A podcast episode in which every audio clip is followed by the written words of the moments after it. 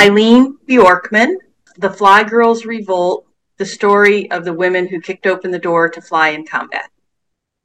So, what inspired you to join the Air Force? I was, it was uh, 1980, and uh, I'd been out of college about a year at that point. Um, I was just a little bored and looking around to, you know, for something else to do. The Air Force recruiter was at the University of Washington, which was my alma mater. I decided to go over and talk to them, uh, just just see what it was all about. My dad was in the Air Force, so I was familiar with the Air Force, you know, and, and so um, so I went over and talked with them for a little bit, and the next thing I knew, I was signing all these papers and going over to get my physical, and everything just kind of went from there. And I thought initially, I thought I'm going to go do this for a few years and see how it works out, and and uh, found out I really liked it and wound up making a career out of it. When you first started, what were some of the uh, challenges of being a woman in the military? By the time I came in, most uh, career fields were open to women at that point. The, the biggest limitation was that women were by law barred from flying uh, combat aircraft in combat and from serving on combat ships. And the Army, by policy, didn't allow women into combat units. So, so that was uh, somewhat limiting for some people's careers. It wasn't really limiting for me because I was not a pilot. I, I, I, did not have an operational job. I was an engineer, but I certainly saw how it affected women that I knew, women who were pilots. Not all women wanted to fly combat aircraft. It's not like not all men do, but there were women who did want to fly them and were qualified, and and I could see the impact that had on their career. Plus, it really isn't fair to commanders uh, who maybe don't necessarily have the best people. If you have a woman who graduates at the top of her class, pilot training class, normally she would go to a fighter. And, you know, if, if she wanted to go to a fighter, she would do that. Instead, she wouldn't be allowed to, and you know, the next best person would would go instead. Uh, can you tell me about your book, Fly Girls Revolt? It's the you know the title I think kind of says you know the general story, the story of the women yeah. who kicked open the door to flying combat. But it's also this kind of continuous struggle that happened starting back in World War II when women first came into the military. They were not going to be in there permanently, uh, and but then after the war, 1948, they passed Congress passed a law to keep a small cadre of women around in case you know to build on in case they needed a um, you know to have more women in wartime again those women weren't allowed to combat. They were very limited what they could what they could do. And really, over the next 25 years or so, there was a real struggle for more equality and to uh, you know, to bring to allow women to serve in more career fields, to allow them to be promoted to higher ranks, to, to allow to be allowed to have kids. You know, and there there were all kinds of, of issues that that were just gradually taken care of over the next 25 years and it, so it was not a, a, linear you know progression at all. You know there were times when people went like the people went forward for a while and then they kind of went back. And so i wanted to write about that entire struggle not just the women of the 70s and 80s that's the focus of the book is the women of the 70s and 80s who were the ones who finally got to go to pilot training and and finally got to you know, really make the uh, make the final push to open the door. But those women who served before them laid the groundwork for that. So I wanted to make sure that I told that whole story and not just the final you know 20 years or so. Well, I found that fascinating where, you know, sometimes you don't realize the baby steps to create this moment and, you know, your book uh, shares that.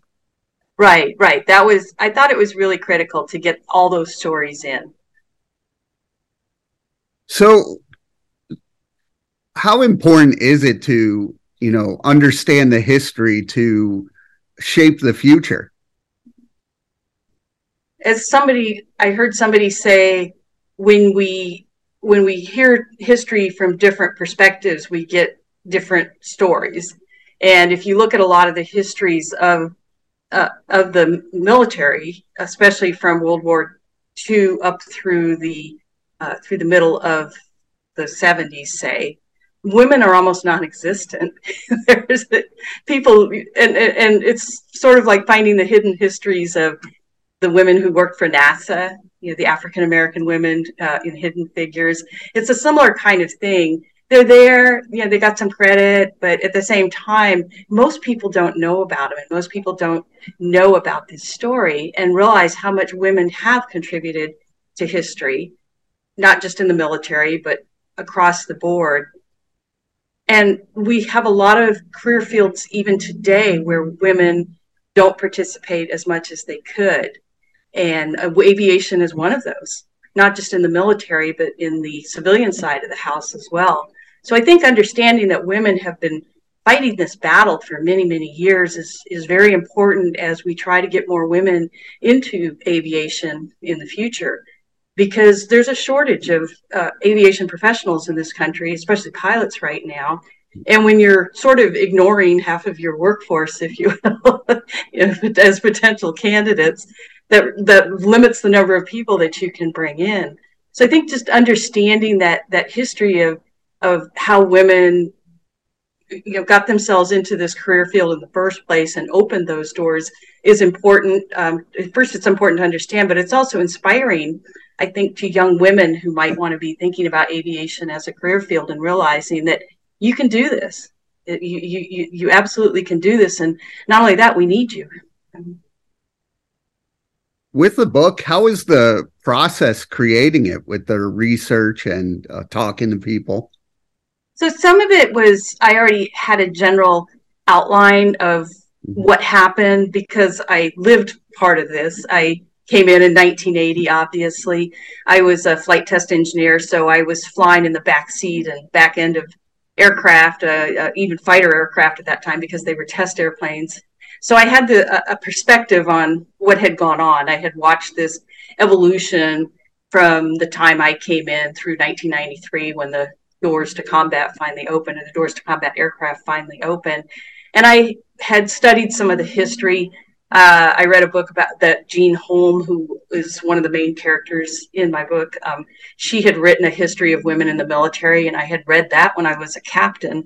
So I had a kind of a basic outline and understanding of what had happened. And then, of course, I knew women who were involved in the you know the final push to kick the door open to combat, and so I was able to get a hold of them I went to an organization called the Women Military Aviators, and they were able to put me in touch with other people who had been part of the, the history of opening the doors.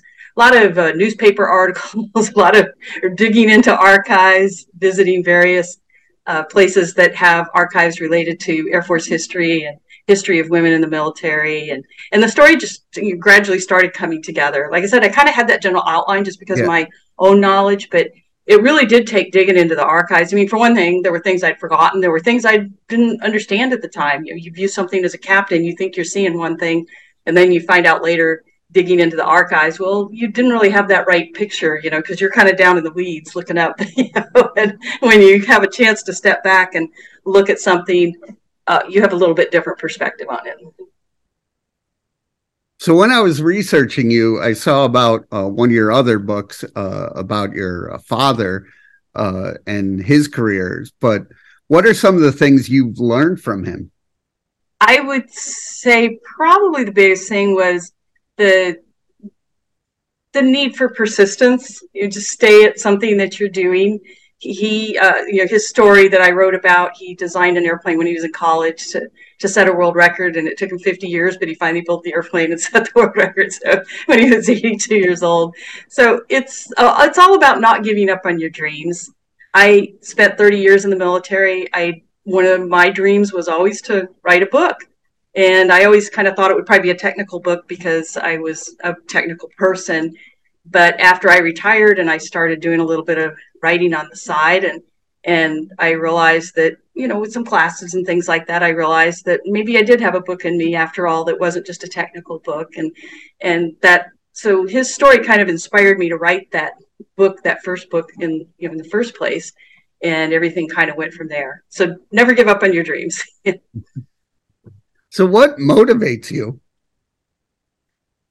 I have a strong curiosity for lots of things. I guess I, I, guess that would be the best way to put it. Is I, am curious. I when I see something new uh, that I'm interested in, I immediately go out and find out everything I can about it. I, I Google about it. I buy books about it. I read magazine articles about various topics. I'm I'm very interested in history, which is kind of ironic because when I was in high school, I actually didn't really like history. I think that was because of the way it was taught, though. It was mostly these dry facts, you know, memorizing things that, that I didn't really find very interesting. But I find that when you put history in perspective and when you talk about the people and and bring the the people into it and why they made decisions and and you treat history as people because that's really what it is yeah. it's history of people yeah. and so um, so when you treat history in that way and you bring it to life through the eyes of various people that to me is is the kind of history that that i like to read about and that i like to write about and i also am very passionate about writing veteran stories because there are so many stories out there that have not been told every time I do an article or do some research on something, I find so many fascinating stories about there that have not been captured, and not just necessarily an individual story, but stories of various groups out there that have been overshadowed or overlooked. Yeah, with that and with the book, what do you want people to take away from it? The main thing is just an appreciation for this story and for what this group of women went through, primarily the women of the 70s and 80s. There's been a lot written about the women from World War II, the group called the WASP, the Women Air Force Service Pilots. A lot of younger women have published memoirs about flying in combat, but there's not a lot out there about the women of my generation from the 70s and 80s and that and what they went through and the you know they were the ones who made that final push to open the door and I just feel like their legacy needs to be captured the way the legacy of these other groups of women have been.